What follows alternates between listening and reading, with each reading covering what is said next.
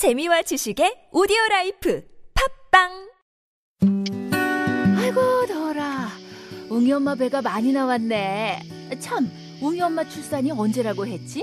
9월 중순이요.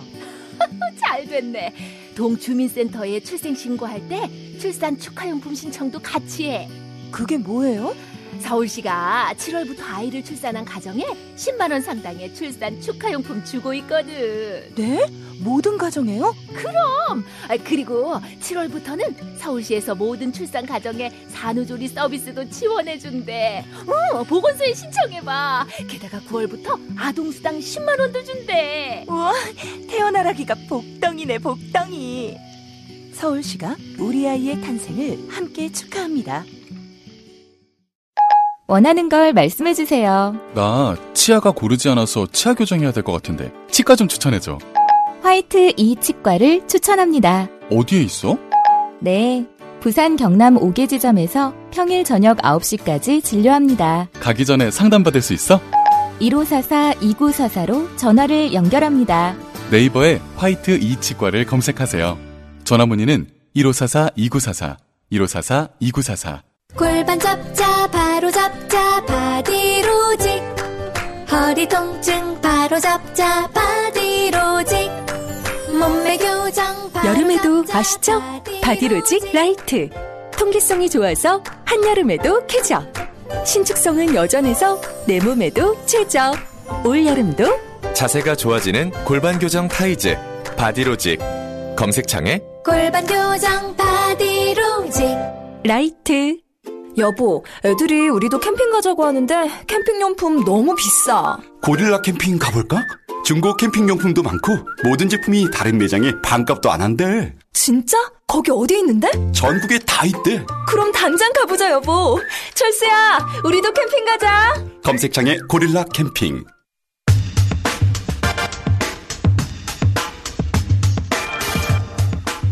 네, 요즘 정당들 전당대회가 있고 해서 전국이 좀 출렁입니다. 대통령 지지율도 그리고 정당 지지율도 출렁이 되는 편이라 여론조사 전문가 사실은 어, 덩치로 하려고 했는데 한 분이 휴가를 가신 바람에 반덩치로 진행하겠습니다. 박시원 윈지 코리아 부대표 나오셨습니다. 네, 안녕하십니까. 반갑습니다. 박신영입니다. 나머지 반 어디 가셨어요? 외롭습니다. 빈자리 커 보이는데 원래 이제 배정천 본부장이 재미를 담당했는데 네. 한쪽이 무너져서 휴가 가셨어요? 네 휴가 갔다 옵니다. 하필이면? 갑자기 잡혀서 이게 예. 자, 어, 덩치 못 나오고 반덩치. 근데 뭐 이분 덩치만으로도 덩치라고 할 수도 있습니다. 네. 우선 어, 대통령 정당 지지율 먼저 한번 한번 짚어보겠습니다.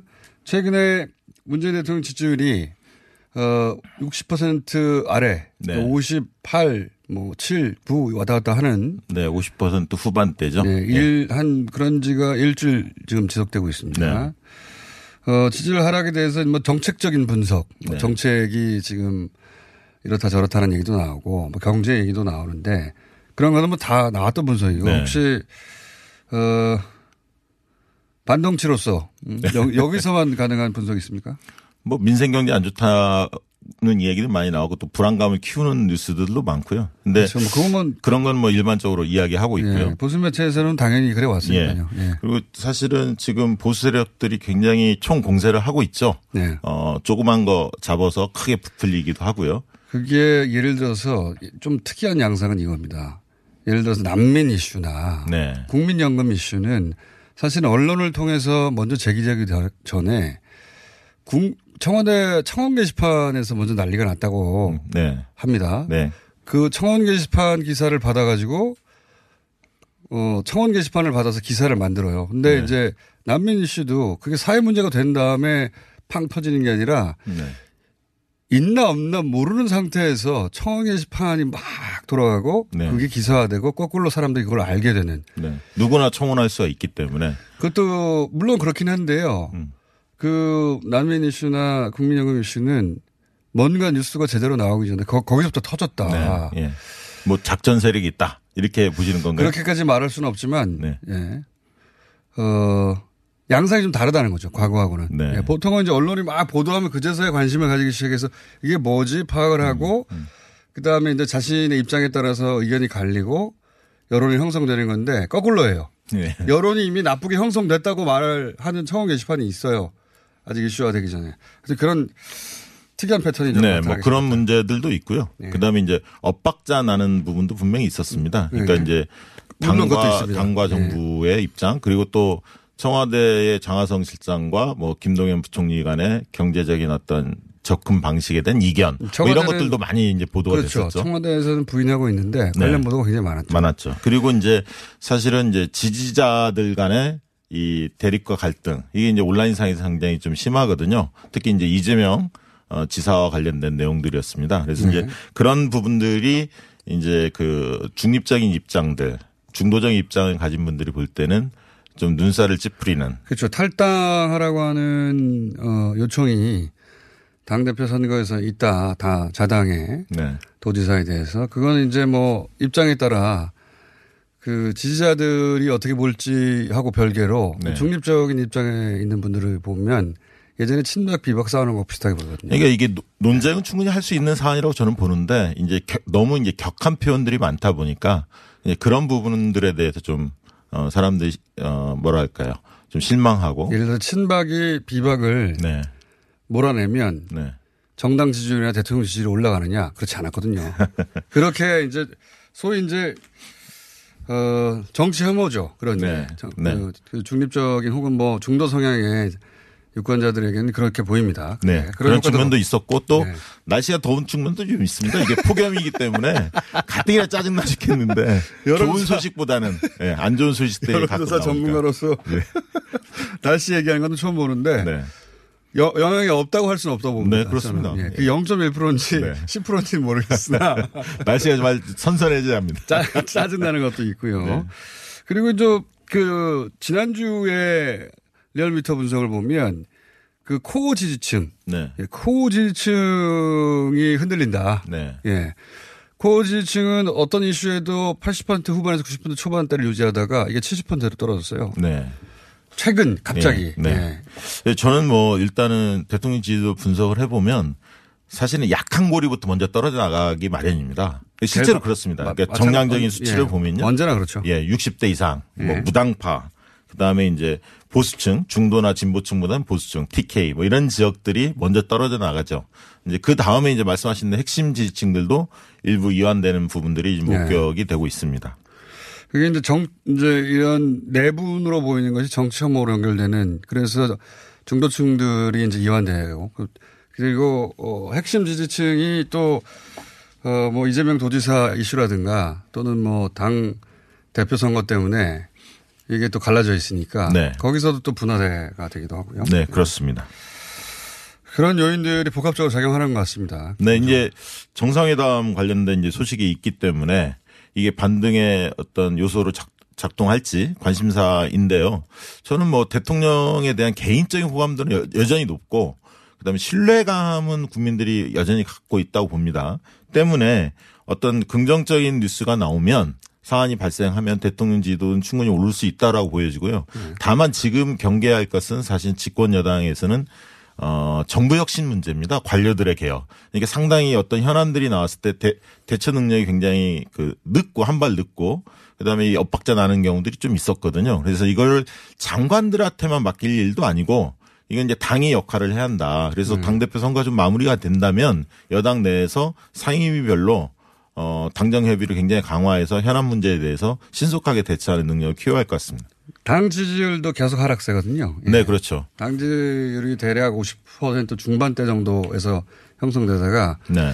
지금은 30대 아니 30대 후반 40대 초반 왔다 갔다 하는 정도까지 네. 지지율 뭐 여론조사 기간마다 조금씩 다르기 때문에 정확한 수치를 말씀드릴 수 없고 또 수치를 말씀드리면 길게 개요를 말씀드려야 길게 때문에. 개요를 얘기하기 때문에 그러니까 민주당 지지율이 빠졌죠. 분명히 대통령. 지지도하고 사실은 거의 궤를 같이 하는데 네.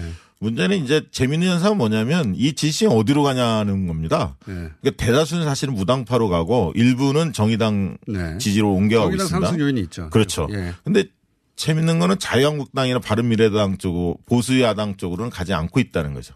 그게 이제 야당 입장에서는 곤혹스럽죠. 곤혹스럽겠죠. 왜냐하면 어, 자유한국당의 호감층과 비호감층의 간극이 굉장히 큽니다. 그래서 싫어하는 분들이 호감적으로 옮겨가기에는 너무나 멀다. 아직은 쌓아야 할 부분이 많은 거죠. 그게 이제 김병준 위원장이 해결해야 될 과제죠. 어, 몫이고 과제고 예. 현재까지 조금씩 조금씩 이루어진다고 보는 사람들도 있고요. 네. 예.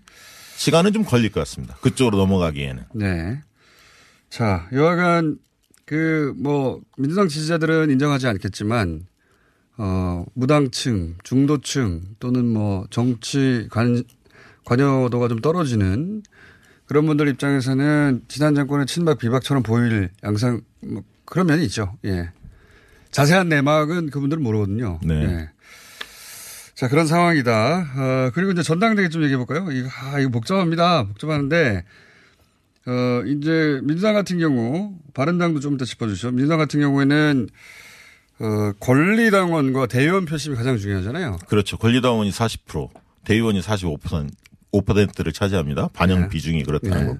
그런데 사실은 대의원들의 표심을 가늠할 수 있는 여론조사 결과는 발표된 적이 없죠. 그렇죠. 왜냐하면 대의원 명단을 어 되게 각 캠프에는 제공을 합니다만 이게 공표 조사를 할 수가 없기 때문에 네. 어 이게 깜깜이 선거이고요. 또 권리당원의 표심도 정확히 우리가 측정할 수는 그랬어요. 없습니다. 맞습니다. 왜냐하면 뭐 모집단을 한 70만, 80만 되니까요. 예, 그분들을 명단을 주지도 않고 네. 그럼 일반 여론조사 해서 일부 소수가 잡히는 권리당원 그렇죠. 당신 권리당원입니까? 하고 예, 물어본 다음에. 추정하는 정도일 네. 뿐입니다. 그러다 보니까 이제 판세가 오리무중인데요. 대략적으로 보면 이제 지지층이라고 얘기하는 당 지지층의 표심 그거는 이제 여론조사 결과 많이 발표가 되죠. 예. 이제 그 당 지지층에서는 분명히 이해찬 후보가 한 발 앞서 있습니다. 그건 뭐 모든 여론조사 공통인 네. 대, 대부분 다 그렇게 뭐 나오는 것 격차는 같고요. 좀 다릅니다. 네, 격차는, 좀 격차는 다른 것 같고요. 격차는 다른데 우선 앞서가는 건 이해찬. 네. 후보고. 그러면 이제 중요한 거는 이렇게 깜깜이 선거에 있어서 권리당원과 대의원들은 어떤 판단 기준을 가지고 과연 투표에 임할 거냐. 세 가지 예전에는 당심과 민심이라고 했는데 네. 이제 세 갈래는 거예요. 당심과 권심과 그리고 민심이 있는 겁니다. 네.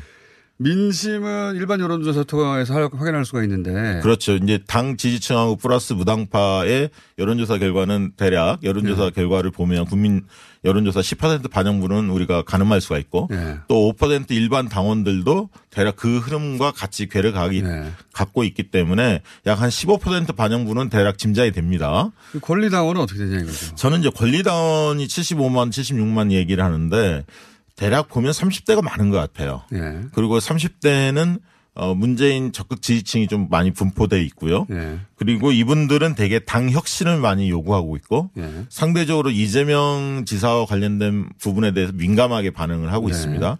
그래서 저는 그 권리당원 표심은 제가 볼 때는 약 두 가지 흐름이 있는 거 아니냐. 그러니까 흔히 말하는 온라인 친문 그룹 이 하나의 형성을 큰 흐름을 형성하고 네. 있고 또 한 층은 전통적으로 개혁 진보층 민주당을 떠받치고 있는 네. 왜냐하면 권리당원이라는 게 당비 내는 당원입니다. 적극적 예. 지지층이거든요. 천 원인가 그렇습니다. 예. 예. 이제 그 층은 주로 이제 이해찬 후보가 좀 강세인 것 같고, 어, 그 다음에 친문, 그 온라인 친문 그룹들에서는 김진표 후보가 강세인 것 같고요. 예. 두 후보가 좀, 일어났어요. 예, 예. 두 후보가 좀 앞서가는 게 아닐까. 이렇게 이제 추정할 뿐입니다. 이것도 뭐 정확한 근거가 있는 게 아니니까요. 그것도 뭐 여론조사를 어, 어, 그 기관들이 안 한 건 아닌데 표집되는 모집자가 너무 적어요. 네. 100명대, 끼케봐야 뭐한 2, 300명대 수준이기 때문에 그렇습니다. 그래서 예. 단정적으로 이야기가 어렵다는 예, 거죠. 과잉 대표되는 측면이 분명히 있습니다. 한 1000명은 돼야 되는데 네, 그렇습니다. 1000명 잡으려면 엄청나게 전화해야 되거든요. 돈을 많이 쓰셔야 합니다. 누군지 모르니까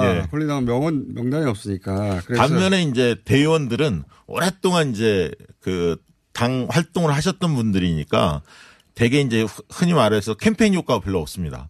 그러니까 후보들은 열심히 뛰고 있는데 이거 한두 달 지켜본 게 아니라 한 10년 동안 그 후보들을 다 지켜본 분들이에요. 그렇죠. 그리고 역사를 좀 아는 거죠. 그분들은 이제 신문 기사에 잘 흔들리지 않는 것이 본인들은 소식통이 빠삭하거든요. 네. 그래서 누구랑 누구랑 지금 선거 운동을 같이 하고 있고 누구랑 누구랑 어 같이인 줄 알았는데 아니고 네. 뭐 이런 내막에 대해서 아주 정통한 그것도 다 정통하다고 할 수는 없으나 일반인들에 비해서 훨씬 전혀 다른 정보가 흐르죠 거기서는. 네. 그게 그분들의 판단 기준 중에 제가 볼 땐 첫 번째는 어 다들 소중한 자산들인데 중요한 분들인데 가장 간판으로 내세울 만한 정체성.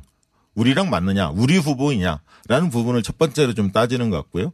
두 번째는 당 대표 깜이냐, 예. 자질과 역량 이걸 좀 따질 것 같고 마지막으로는 지금 시기에는 누가 적임자인데 지금 상황이 어떤 상황인데라는 걸 따져보면서 후보를 좀 결정하지 않을까 싶고요. 대개는 이제 지역위원장들의 영향력이 중요합니다. 왜냐하면 차기 총선 공천권이 현 차기 그 당대표한테 주어지기 때문에 누가 되느냐에 따라서 자기 목줄이 달려, 달려질 수가 굉장히 있거든요. 중요하죠. 그분들이 보기에는. 그래서 이제 상당수 대의원을 지역위원장이 자기 가까운 사람들을 많이 그렇죠. 그 심어놨죠. 흔히들 얘기해서. 그래서 지역위원장 혹은 뭐 그 해당 지역의 의원이 누구와 함께 일하는가 네. 이걸 굉장히 민감하게 쳐다보죠. 그렇죠. 예. 그래서 이제 그런 어떤 지역위원장의 입김도 영향을 받고요. 또 이제 오랜 당뇨 그 당원 생활을 하면서 본인이 가지고 있는 정서와 문화 판단 기준 이런 것들이 이제 복합적으로 작용해서 표심을 결정할 겁니다. 그리고 마지막 날 그 25일 날이죠. 대의원 투표하는 날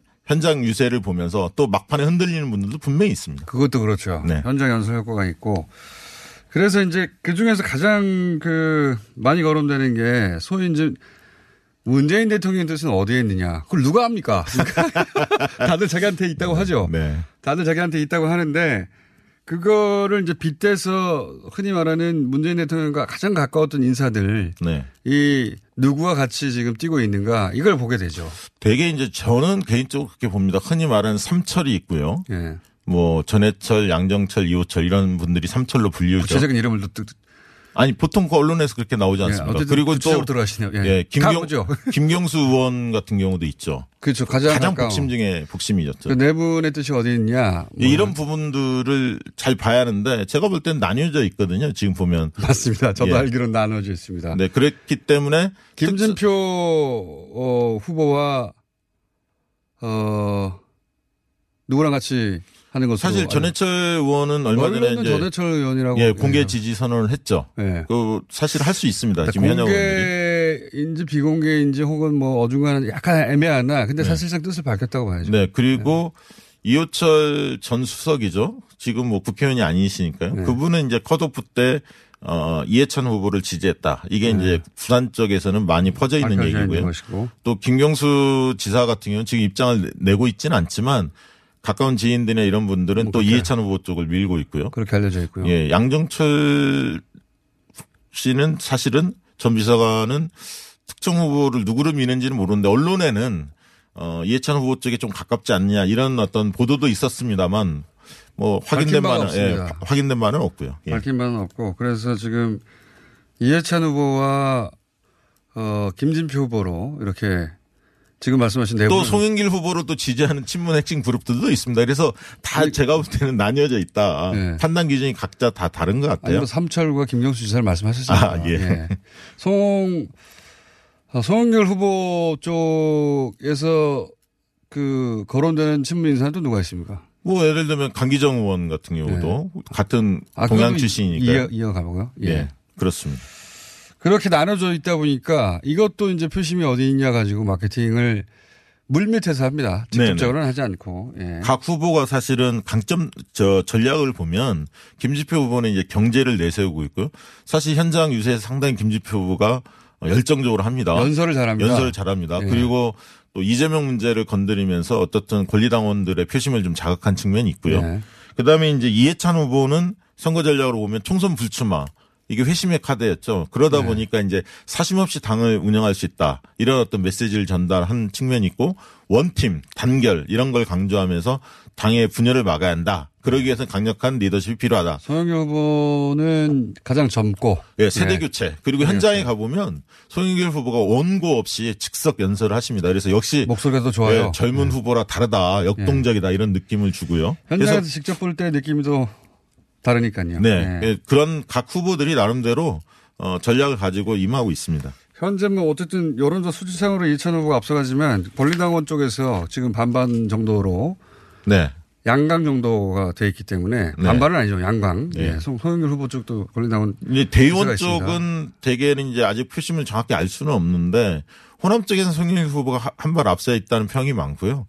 나머지 지역들에 대해서는 이천 후보가 좀 앞서간다는 평이 있습니다. 이것도 사실 지켜봐야 하고 예. 아직 아니, 각- 12일 동안 남았기 때문에 각 캠프에서는 다르게 얘기해요. 아 그렇나요? 예. 각 캠프에서는 다르게 얘기합니다. 아마 신문 성향의 지지자들은 이제 삼철을 보면서 문재인 대통령 뜻이 어디 있냐고 자- 쳐들라고 할 텐데 문재인 대통령은 밝힐 리가 없습니다. 아, 당연하죠. 예. 밝힐 리가 없고 이런 사안에 대해서 말을 하는 분이 아니에요. 예. 아, 자, 바른미래당도 한번 짚어볼까요? 네. 바른미래당은 원래 10명이 출마를 준비하다가 컷오프에서 10명 중에 6명이 됐는데 여기서 핵심이 이거 같습니다. 손학규 후보가 되느냐 아니면 다른 사람이 되느냐. 손학규 후보가 되겠죠. 라고 왜냐하면 여론조사 전문기관들에서는 말들 하던데. 네, 그렇습니다. 왜냐하면 예. 지금의 각 당이 어, 민주평화당의 정동영 후보가 되지 않았습니까? 네. 같은 논리입니다. 뭐냐면 각 당이 너무나 지금 어려워요. 야당들이. 지지율이 너무 안 나오고 존재감이 없습니다. 때문에 중량감 있는 인물들을 불러내고 있는 거거든요. 당원들이. 그렇죠. 예. 그래서 뭔가 불안해서 돌- 그래요. 예, 돌파 다들. 해야 한다. 그, 그러다 보니까 정치력이 있는 인물들을 선호하게 돼, 선호하게 돼 있습니다. 그래서 이런 정동영 손학규의 등장이 민주당 전당대회에도 영향을 미칩니다, 분명히. 그러니까 이게 어, 송일 후보 쪽은 세대 교체를 오히려 차별화를 한다 이런 논리로 나가고 또 뭐 이해찬 후보나 김진표 후보에서는 어, 리더십이 중요하다, 정치력이 중요하다. 또 김진표 후보는 경제 능력이 더 중요하다 이렇게 좀 차별화를 하고 있거든요. 그래서 저는 손학규 후보가 무난히 될 것 같다 그렇게 생각합니다. 왜냐하면 4분의 3 정도가 당원 분포로 보면 국민의당 출신들입니다. 근데 당원들이. 이제 저도 그렇게 생각해 왔는데 네. 물론 뭐 이건 이준석 하태경 의원을 미나요? 아니요 이준석 네. 후보의 네. 저희는 어 거기 입장 없습니다. 없죠. 예. 네. 물론 그분이 당선 게다가 그분이 당선되면 고정으로 나올 확률이 거의 없어지거든요. 아, 그런가요? 저희는 패널을 읽기 때문에 근데 이준석 후보의 분석이 물론 네. 뭐 이준석 후보 자신의 분석이기 때문에 유리하게 원래 하게 되죠 각 후보는 근데 어 소위 이제 떨어진 후보들의 어 마음이 안철수 후보를 떠났다 그 전에는 안철수 개였다고 할 수 있는데 공천됐다는 게 그- 그걸 입증하는데 그것도 뭐 어, 일견- 일리는 있을 수 있으나 일리 있습니다. 네. 예. 그러면 또 사실 10명 중에 6명이 그 국민의당 출신이었거든요. 그 중에 2명만 당선이 된 거고 네. 네. 명이 이제 바른정당 출신 사람들이 그래서 국민의당 후보들이 더 많이 올라갔어야 될 것 같은데 표가 분산됐으니까요. 예, 그, 그 표가 손학규 후보에 다 몰려간 건지 그렇죠. 그런 측면도 있는 거죠. 아니면 이준석 후보가 얘기했듯이 어 안심 마케팅이 오히려 반감을 불러키는 건지 그건 뭐 결과를 봐야 알겠죠. 음. 봐야 알겠죠. 예. 예. 그리고 권은희라는 분이 전 의원과 현 의원이 두두 명이 있는데. 원래 이제 많이 알려진 인물은 현현 의원이시죠. 전 광주 광산구에 있는. 그러니까요. 근데 전 의원이 또 한 분 계십니다. 예. 근데 그분은 어, 새누리당 출신이거든요. 그러니까 바른정당 쪽이죠. 그분이 올라왔어요. 그분이 여론조사 하니까 지금 현 권은희 의원은 안철수계인데 그분은 다른 분을 밀었는데. 예. 그러니까요. 예. 혼동 이름이 같아서. 어, 예. 이- 그 혼란이 없었다고 말할 수는 없다고 봅니다. 네, 저는 있었다고 봅니다. 예, 예. 그게 다는 아닐지언정 네. 없었다고는 말. 그게 설마 똑같은 분이 있을 줄이야. 네. 이게 김어준이 두 명 있는 거죠. 예. 권은희 그러니까 전직이든 현직이든 국회의원을 하신 여성 국회의원이 같은 당에 똑같은 이름으로 있다는 게 그게 흔한 일이 아니잖아요. 그렇죠. 예. 네, 헷갈릴 수 있죠. 헷갈릴 수 있습니다. 여론조사니까요. 예. 그럼에도 불구하고 손학규 후보가 유력하다고 이제 분석하시는 거죠. 네, 저는 그렇게 봅니다. 만약에 틀릴 경우에 어, 다, 덩치는 다음, 없어지는 걸로. 그러니까 다음에는 그 배정철 본부장만 나와서 하는 걸로. 그러니까요. 벌칙으로. 예. 자, 오늘까지, 오늘 이렇게 한번 짚어보고요. 다음 주에도 한 번 더 짚어봐야 될 것 같아요. 다음 주가 이제 결정되는 때죠. 예. 그때는 두 동지가 같이 나오시는 걸로. 네, 알겠습니다. 네. 지금까지 박시영 윈즈 코리아 부대표였습니다. 감사합니다. 감사합니다. 오빠, 나 요즘 고민 있어. 뭔데? 헤이브로 올인원 파워바를 아는 오빠한테 줬는데, 아, 요즘 이 오빠 너무 섹시해. 응? 왜? 향이 좋아서 샤워할 때마다 쓴다는데, 그 향이 온몸에 배가지고 은은하게 향이 나는 게 엄청 설레는 거 있지? 그래. 그럼 나도 써볼까? 진짜 꼭 한번 써봐. 이거 완전 물건이라니까? 여자의 마음을 훔치는 향수 비누 헤이브로 올인원 파워바 포털에 헤이브로를 검색하세요. 헤이브로. 오늘 녹음 끝나고 한 잔? 술 끊는다며. 술 끊겠다는 결심들 많이 하시는데요. 네. 쓸데없는 짓 하지 마시고요. 네, 술 친구미 있잖아요. 아니 다들 술자리만 있으면 오라고 난리잖아. 술친금 들고 가야지. 술친금을 그렇게 퍼주니까 부르지. 술친금이 있어야 술자리가 오래 간단 말이야. 내 친구들이 전부 다 술친금 인정했어. 오빠도 한 잔 콜? 그렇다면 가지야. 네이버에 술친금을 검색하세요. 멀쩡합니다. 오빠, 우리 어디 가는 거야? 정수 가지. 와, 우리 말 타러 가는 거야? 그렇게 좋아? 고민하지 말고 장수로 오세요. 온 가족이 즐기는 승마 체험과 국내 최대 규모의 말역사 체험관 등 장수에는 정말 볼 것, 누릴 것들이 넘쳐난답니다. 말의 심장 소리를 직접 느껴보는 장수에서의 하룬 여행. 장수는 항상 가까이 있습니다. 주말 여행은 장수로. 승마 체험 예약은 063-350-5486.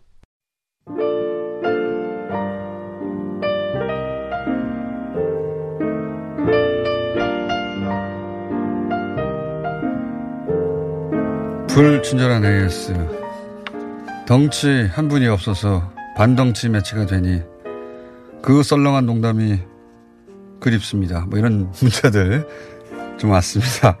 그리고 제가, 어, 아, 그렇군요. 고기 먹는 이야기인 줄 알았다고 안심안심 하길래. 제가 언제 안심안심 했죠?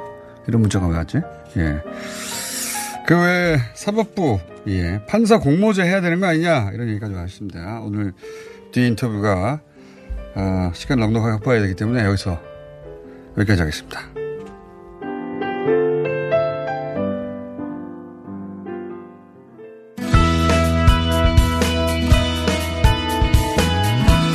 영화 공작, 예, 핫합니다. 저희가 영화 감독님을 모시는 경우가 흔치 않은데, 어, 남북 관계가 또 중요한 올해, 이, 대북 특수 공작원을 다룬 영화가 나왔어요. 흑금성. 윤종민 감독님 모셨습니다. 안녕하십니까? 네, 안녕하십니까. 라디오에는 많이 출연해 보셨어요? 아니요, 많이 출연하진 않았어요. 한 세 번째, 두 번째인가 세 번째 가- 같은데. 이 영화 이후요? 아니요, 이- 이번 영화에서 라디오는 처음이에요. 그래요? 네. 수염도 나셨고, 예. 안 자른 겁니다. 네. 물론이죠. 네. 안 차르니까 나는 거죠. 예. 저하고 그 수염 위치는 거의 비슷하십니다. 네, 동질감을 느끼네요. 자, 어, 제가 사실은 일부러 봤어요. 이게 남북 관계를 베이스로 한 영화다. 아, 영화. 보셨어요? 예. 아, 일부러 감사합니다. 봤습니다. 일부러. 예. 굳이. 바쁘신데, 감사합니다. 예. 예. 저는 사실 초반에는 약간 지겨웠습니다. 아, 그랬어요? 죄송한데. 네. 예. 약간 지겼는데, 한 중반부터 시작해서 막 빨려 들어가기 시작하더라고요. 네. 제가 알고 있는 사건들. 네. 이랑 막 오버럽 되면서, 감독님, 마이크 앞으로 좀 가까이 다가와 주십시오. 네네네. 네. 그, 뭐, 총풍 나오고, 네네. 예. 그 다음에 뭐, 어, 김대중 전 대통령 당선이라든가, 네. 또는 뭐, 그때 당시에 광고들, 네. 쭉 나오니까 엄청나게 몰입이 되더라고요, 나중에. 네네. 그런 얘기 들어보셨습니까? 어, 뭐, 예, 그런 의견도 많았고요. 예. 초반부터 재밌다는 사람도 많고요. 초반부터 재밌다는 사람도. 그건 뭐, 많아요. 영화는, 영화는 상대적인 거니까. 예. 예. 저는 아니었습니다, 초반에는. 예. 참고하겠습니다. 이미 다 만든 영화인데 참고하셔봐야 소용이 없고. 하나의 의견으로 그냥 받아들이겠다는 얘기죠. 하지만 적어도 어 40대 이상이라면 아마 중반 이후부터는 정말로 빠져들 것 같아요. 자기가 다 겪었던 사건들이고 네. 기억에 생생한 사건들이거든요. 총풍을 모르는 20, 30대가 많아요. 네, 많으시겠죠. 저도 뭐 몰랐으니까 이 영화 만들기 전에는. 아, 그러셨어요? 네, 이 사건을 몰랐습니다. 그렇게 젊으세요? 저 올해 40인데요. 79년생. 몰랐습니다. 그때 당시 97년도 막 그렇죠. 그러잖아요. 제가 그때 PC방에서 스타크래프트 할 때여서 예, 정치 이런 데는 별로 관심이 없었어요. 예. 아니, 그래, 그렇다 하더라도 북한에서 총 쏘고 막 이런 거 기억 안 나세요? 예, 그때 저 TV를 자, 자취방에 있어가지고요. TV도 안 나왔고 주로 학교랑 PC방 뭐 이런 데 있어가지고. 그때는 인터넷도 네네 인터넷 시대가 아니어서. 인터넷도 소위 이제 소- 휴대폰으로 뉴스를 검색할 시절이 아니었으니까요. 네, 맞습니다. 그렇다 하더라도 그 나이 때면 보통 알만한 사건이었는데. 네, 죄송합니다. 근데 어쨌든 그때부터 시작해서 그 언저리부터 시작해서 현실감이 정말 크게 와닿았어요. 그래서 몰입했고 마지막에 네. 가서는 제가 이제 덤덤한 굉장히 지나치게 덤덤하거든요. 네네. 울컥하는 부분도 있었습니다. 아, 마지막에 가서. 감사합니다. 이렇게 시딩크 하신 분을 내가 제가 울리다니. 가문의 영광으로 생각하겠습니다. 네. 쫄깃쫄깃해지고 네. 뒤에 가가지고 실제 사건하고 결정적으로 다른 지점이 있습니까? 어, 큰 맥락은 거의 다 비슷하고요. 물론 다 이제 각색은 됐죠, 영화적인. 네, 예. 그렇겠죠. 그 마지막에 이 흑금성의 이제 정체가 발각 됐을 때 예. 실제로는 흑금성은 그때 북한에 있지는 않았습니다. 아, 북한에 광고만. 예, 광고 촬영하러 들어가기 두 달 전인가 아마 그때 공개가 됐을 거예요. 아, 영화적인 긴장감을 위해서 북한에서 알게 네, 맞습니다. 예. 이분은 영화적으로 드러나지만 결국은 어 소위 자신을 이용했던 안기부로부터 배신을 당한 거잖아요. 맞습니다. 예. 예. 실컷 본인 임무를 다 해냈는데 정권이 교체되면서 자신들에게 어 소위 뭐 총풍 사건이라든가 네네. 그 자신들이 저질렀던 정치적 범죄에 대해서 단죄가 있을 것 같으니까 사건을 터트려 버리는 거 아닙니까? 그죠? 맞습니다. 네. 예. 이 실제 그 인물이 박채서 씨인가요? 네. 예. 그분하고 이제 많은 얘기를 나누신 거죠, 실제로. 네, 출소하고도 이제 꾸준히 봤고요. 네. 네. 그 전에 수감 중일 때도 저희 뭐 예, 그분이 감옥에 갔다는 걸 모르시는 분도 많을 텐데 제가 알기로는 이명박 정부가 들어서자마자 네네. 예, 들어서서 보복 당했다고 봐야죠. 어, 뭐, 저, 뭐, 판단의 문제인데, 예. 예, 뭐, 저는 그렇게 생각합니다. 예. 저도 그렇게 예. 생각합니다. 예. 이분이 했던 일하고 비교해 보자면 갑자기 간첩으로 만들어서 보내버린 거 아닙니까? 맞습니다. 그래서 제가 어떤 인터뷰에서 읽기로는 이분은 이제 나는 국가에 대한 임무를 두 번째, 그러니까 감옥에 가면서 다 한 거다. 네. 그렇게 말씀하신 것 같은데 배신이죠, 배신. 국가로부터. 그렇죠, 일종의. 정권이 바뀌니까 국가로부터 배신을 당. 굉장히 저는 가슴이 아팠을 것 같아요. 그거. 되게, 음, 많이 그런 부분에 대해서, 예, 말씀을 많이 하셨어요. 예. 심정이 그게 보통이 아닐 것 같아요. 6년이가 가시지 않았어요, 감옥에? 예, 6년간 독방에 있었고요. 독방이요? 예, 예. 6년이나? 1.5평 야. 되는 독방에 6년 진짜 동안. 너무하다. 안기부가 복수한 거 아닙니까, 이게. 그러니까 안기부 시절에 그 세력이 국정원으로 이름이 바뀌었지만. 네네. 영화를 보시면 왜 이분이 그 소위 이제 그 정보기관으로부터 이렇게 보복을 당했는지 짐작이 가실 거예요, 보면. 몇 번 경고를 했다 그러더라고요. 음.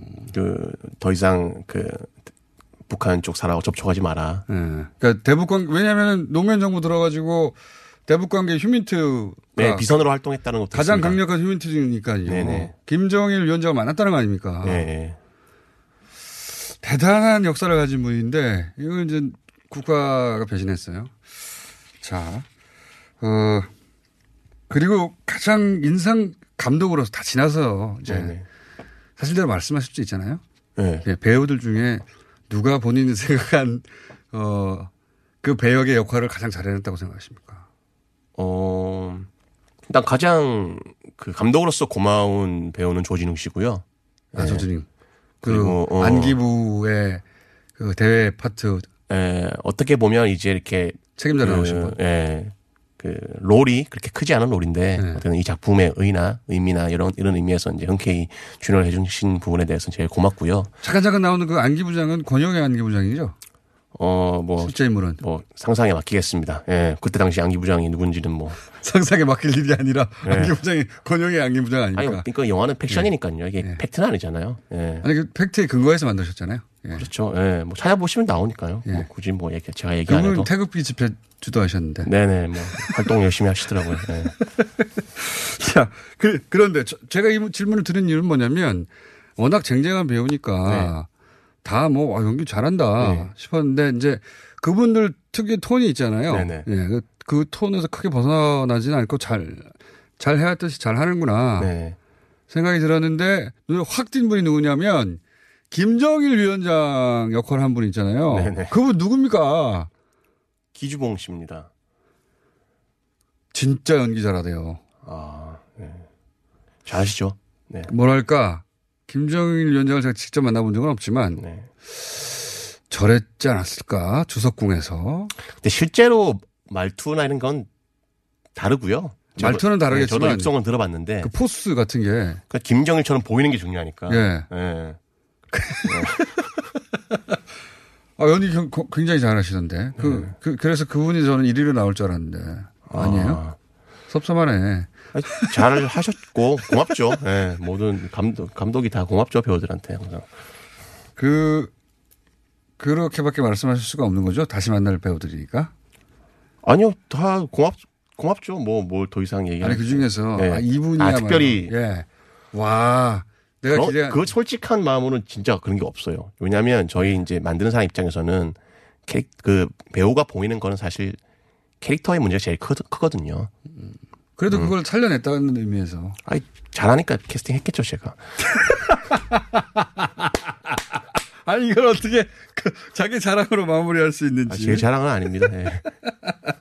잘하신다는 의미예요. 예. 그리고 재현이 어려웠거나 뭐 촬영 중에 가장 어려웠던 장면 없습니까? 제가 이 질문을 드린 이유는 있는데 그 좀 이따 말씀드리고. 아무래도 이제 이제 이게 스파이가 북한에 이제 침투하는 게 이 영화의 메인 스토리다 보니까 네. 이제 북한을 재현을 해야 되는데 네. 전 세계에서 유일하게 북한에 못 가는 나라가 대한민국 국적을 가진 네. 사람이잖아요. 그러니까 그래서 이제 제작진이 그쪽에서 되게 뭐 애로사항이 많았고요. 또 굉장히 리얼하던데요. 그, 그 이제 북한도 외화벌이를 해야 되니까 네. 해외 촬영팀은 돈을 받고 찍기를 해줘요. 우리나라를 제외하고. 아, 그래서 그렇게 해가지고 찍은 겁니까? 그래서 그거를 찍어서 파는 업체들이 있어요. 아하. 외국 업체들이. 거기서 소스를 구입해서 언, 어쩐지 너무 네, 리얼하더라고요. 구입해서 실제 북한이구나. 예, 이제 합성을 한 건데 네. 이것도 웃긴 게 저희가 의뢰를 해서 찍으라 그러면 국가원법 위반이에요. 아, 그래요? 예. 이미 찍혀 있는 것 중에 골라야 되는 거예요? 예, 찍은 거좀 상은 상관없는데 네. 이렇게 이렇게 찍으라고 들여보내면 이거는 국가원법 위반이에요. 영화에 사용될 목소리 네? 네. 저희가 알아봤어요. 예. 진짜 웃기네요. 네. 굉장한 법입니다. 예. 아니, 그래서 그러면 기존에 찍힌 것 중에 네네. 그 안에서 소스를 골라내겠네요. 네, 당연히. 맞습니다. 예. 주석궁은 어떻게 재현했어요? 그 세트예요, 그거는. 진, 진짜 리얼하던데, 예, 그것도. 돈이 많이 들었습니다. 예. 제일 돈이 많이 들었을 것 같은데, 리얼. 어, 그게 아마 제가 알기로는 대한민국 실내 세트 중에서는 제일 크게 지은 세트로 알고 있습니다. 지붕이 높으니까. 네, 맞아요. 예. 네, 엄청나게 높으니까. 예, 공산주의 건축 양식이어서 체제 선전용으로 해서 좀 크잖아요. 다. 그게 얼마나 들었어요? 어, 구체적으로 말씀, 말해야 됩니까? 여기서? 네. 제가 알기로는 한 그 세트 비용 한 3억 정도 든 걸로 알고 있습니다. 이야. 영화를 보시면 아시겠지만은 대단합니다. 진짜로 거기서 찍은 느낌이 착착 살아나고. 아, 그 또 하나 궁금한 게 있었어요. 예. 그, 마지막에. 네네. 마지막에 남쪽과 북쪽의 주인공. 네네. 그 두 양반이 광고 찍, 그, 누굽니까. 그, 이효리 씨하고 그, 북한에서 그 두 분 누구였더라? 조명혜 씨요. 예, 예. 네. 애니콜 광고할 때 만나잖아요. 네네. 큰 이벤트는 저 기억납니다. 저도 네. 생생하게. 그게 실제로 이루어진 건지 아니면 영화의 극적 아, 장면. 그거는 좀 영화적인 표현이죠. 근데 네. 실제로 이제 그 둘이 이 광고를 성사시킨 두 사람인 거는 어떻게 맞고요. 아, 그 맞구나. 하지만 근데 그 잘, 그 순간에 그렇게 극적으로 만난 거는 이제 영화적. 남한에서 만나긴 만났어요? 아니, 거, 거기가 그게 상하입니다. 아, 그 장소가 네, 상하이 상하입니다. 상하이 세트장입니다. 아. 그러니까 원래 최초는 그 어떤 스파이로서 공작의 목적으로 북한에서 촬영하는 게 목적이었다면 네. 이제는 이제 스파이 활동을 끝내고 남북 교류의 어떤 차원으로. 예, 중간 지대 주대인 중국에서 이제 그분도 그러니까 숙청은 안 된 거네요? 안 됐습니다. 어. 예. 그 영화적으로는 숙청이 됐을지도 모르는 암시가 있잖아요. 네네. 실제로는 숙청이 안 되고 계속 활동했다고 합니까? 네, 뭐 조사는 받았다고 하는데 네. 사실 그 스파이를 걸러내는 거는 그 사람 롤이 아니고 보이브의 역- 역할이잖아요. 그렇죠, 맞아. 보이브만 다 처형당했다고 들었습니다. 네. 아, 그래요? 듣, 네. 들으시기로는? 예, 들은 거예요, 이것도. 예. 어. 확인을 못했습니다. 확인할 박재서 없어가지고. 씨한테 들었겠죠. 예, 예, 맞습니다. 근데 그분은 직접 북한의 얘기를 들었을 테니까. 예. 그 걸러내야 할 사람들이 못 걸러냈다고 보이만 처형당하고. 네네. 사업을 담당했던 그분은 어, 일단 외화벌이를 할 사람이 거의 몇 명 없고요. 할수 있는 사람이. 그리고 또 하나 중요한 문제는 어떻게 됐든 김대중 대통령이 당선되는 걸 맞췄다는 의미로. 예. 예. 숙청이 안, 됐- 안 당했다 그러더라고요. 두 번째 또 궁금한 게 총풍보다 더 큰 사실상의 국지전. 네. 예. 그 사실상의 국지전을 당시 중국에서 만나가지고 네네. 당시 여당이었던 그때는 민정당이었던가요? 한나라당입니다. 한나라당 변한담인가? 네. 그러니까 한나라당에서 이제 첫 번째 총풍 말고 두 번째 어 97년 대선. 네. 이해창 김대중 붙었을 때 네. 그때 그 직전에 네. 국지전을 한나라당에서 어그 중국에서 북한 쪽을 만나서 돈 360만 불, 400만 불을 주고 네네. 국지전을 일으켜 달라고 요청했다. 네네. 이 영화 속에 나오잖아요. 네네. 실제 이루어지지는 않았어요. 그렇죠? 이제 그것 때문에 나중에 보복을 당하는 건데. 네네. 근데 이제 거기서 그 영화에 의하면 박재서 씨하고 북한의 그 상대 역이었던 리 누구죠? 극중 이름이요? 예. 리명훈입니다. 극중 네. 이름은. 그분 둘이서 네네. 결국은 그걸 뭐 극적인 효과는 있겠지만 네. 막아냈다라는 식으로 설명이 네네. 되고 있잖아요. 네네. 그건 어느 정도까지 사- 사실관계 근접합니까? 어, 그러니까 지금 우리가 이제 대선 때 있었던 북풍 사건은 이제 대법원에서 있는 사건만 있는데 네. 실제로 이제 기소되는 사건은 그거고요. 네. 대- 어, 이쪽 말고 다른 쪽에서 여러 명이 이렇게 제안을 한 걸로 알고 있습니다. 저는. 아. 네. 그래서 실제 그 당시에 이제 여당이었던 예. 어, 뭐 한나라당. 예, 몇몇 의원들이 한나라당이었나요? 예. 예, 맞습니다. 예. 예, 찾아가서 이제 아까 말했던 것처럼 이게 북한 서해 쪽 오도에서 이제 예. 좀 도발을 어 휴전선하고 서해 예, 오선에서 예, 해달라라는 좀 쏴주라. 예, 예. 요청이 있었고 그래서 그 요청을 들은 그 극중 이제 북한 대외기획 처장이 예. 이, 이쪽이랑 이런 이런 일이 있는데를 했고 좀 내가 하면 안 된다는 예. 거를 여러 가지 정황으로 해서 금성이 설명을 해서 못하게 설득을 했죠. 아, 그건 사실관계 예. 맞는. 어. 사실관계는 맞습니다.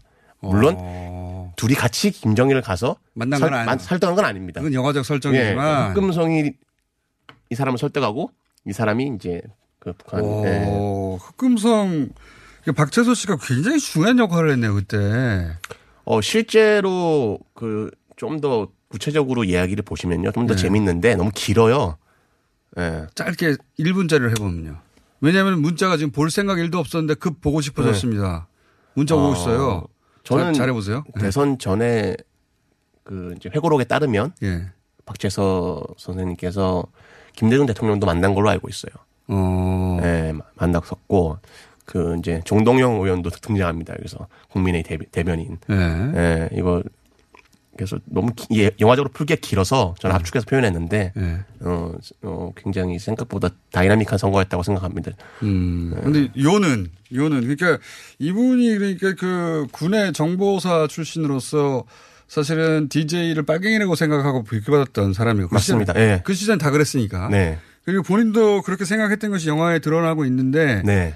이 경험을 해가면서 마지막에 두 번째 이제 북한 도발을 요청할 때 네네. 이건 아니지 않는가라고 생각하게 되고 그래서 두 번째 북한의 소위 훨씬 큰 거의 국지전에 가까운 네. 전쟁에 준하는 상황을 어, 요청을 해서 북한이 받아들일 수도 있었는데 박재서 씨가 당시에 그걸 막아냈다는 설정인데 네네. 실제로 그걸 설득했다는 거잖아요. 네, 맞습니다. 예. 굉장히 역- 큰 역사적 역할을 했네요. 아, 물론 뭐 이인재 후보만큼은 아니겠지만 제가 봤을 때 결정적인 거는 저는 이인재 후보라고 생각하는데 아니 어, 그때 그- 전, 전쟁 났으면 어떻게 될지 모릅니다 진짜. 물론 너무 미세한 차이여서 네. 뭐 예, 아무튼 저는 그때 표차가 50만 표가 안 됐을 예, 거예요. 맞아요. 예. 50만 표가 안 됐기 때문에 예.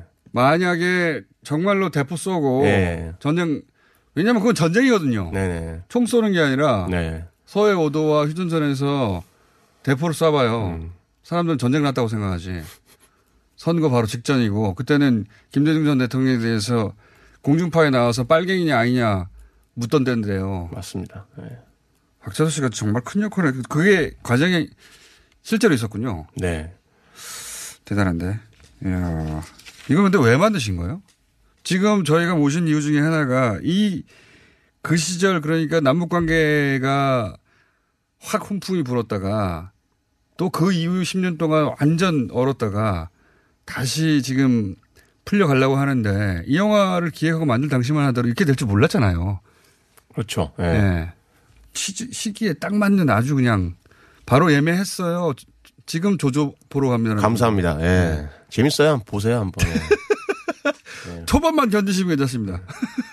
그런데 왜 만드신 거예요? 이게 시 아주 시기적으로 딱 맞다 떨어지는. 아니, 저는 그런 걸 생각하고 만든 건 아니고요. 그러니까 그- 그런 걸 알 리가 있나요? 예, 저도 이제 다른 영화 준비하다가 네. 중앙정보부 관련 취재하다가 우연히 이제 흑금성이라는 사건을 알게 됐고 이야기 자체가 너무 흥미진진하더라고요. 정말 흥미진진하더군요. 저도 네. 저도 빠져들어가지고 너무 궁금했고 개인적인 호기심도 있잖아요. 아니 우리 남쪽의 공작원이 결국 김정일 위원장을 만나고 그 사이에 우리가 알고 있는 광고를 만들고 중간에 총풍 두 번째를 맞고 이런 게뭐 영화로 보면 실현하고 안 하면 네. 에이 무슨 뻥을 치고서 이렇게 믿을 그렇죠. 이 창작. 창작자가 머리로서 상상할 수 있는 얘기는 아니죠. 예. 너무 흥미진진했고 또 하나 재밌었던 거는 아 정말 그래도 국정원이 일을 하긴 하는구나 이렇게 치밀하게. 오히려 예. 그 시절에는 일을 더 잘했구나 싶어요. 예, 이렇게 치밀하게 정말 이거 영화도 다 표현을 못했는데 너- 굉장히 치밀해요. 그러니까요. 예, 그래서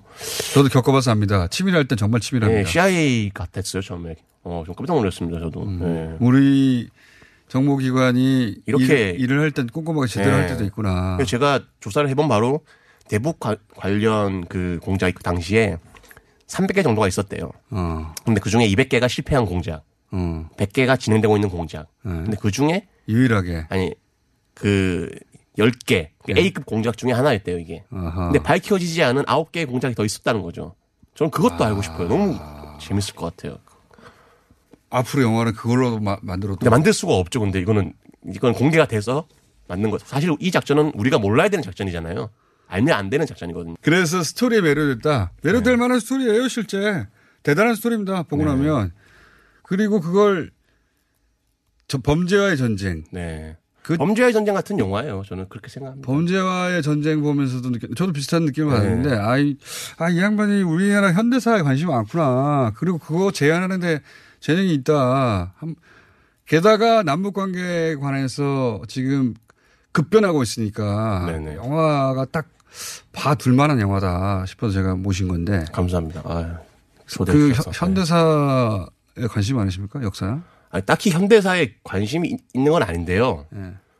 이상하게 고른 게 다 그렇게 됐네요. 예. DNA 검사를 해봐야 될 것 같습니다. 현대사에 관심이 있는지 없는지. 의뢰를 해가지고. 지금, 현- 어, 지금 30초밖에 안 남았습니다. 지금 현재 1위 하고 있는 신의 함께 말고 이걸 봐라. 신과 함께 많이 보셨어요. 네, 900, 900만 명이 보셨어요, 벌써. 아, 그래요? 예, 많이 봤습니다. 이제 공작 봐야죠. 왜? 재밌으니까. 흥미진이란 얘기입니다. 다른 영화에서는 볼 수 없는 그런 내용, 내용입니다. 어떤 세계 어떤 영화도 이런 스토리를 담은 영화는 없거든요. 맞습니다. 네. 윤종민 감독이었습니다. 감사합니다. 감사합니다. 안녕!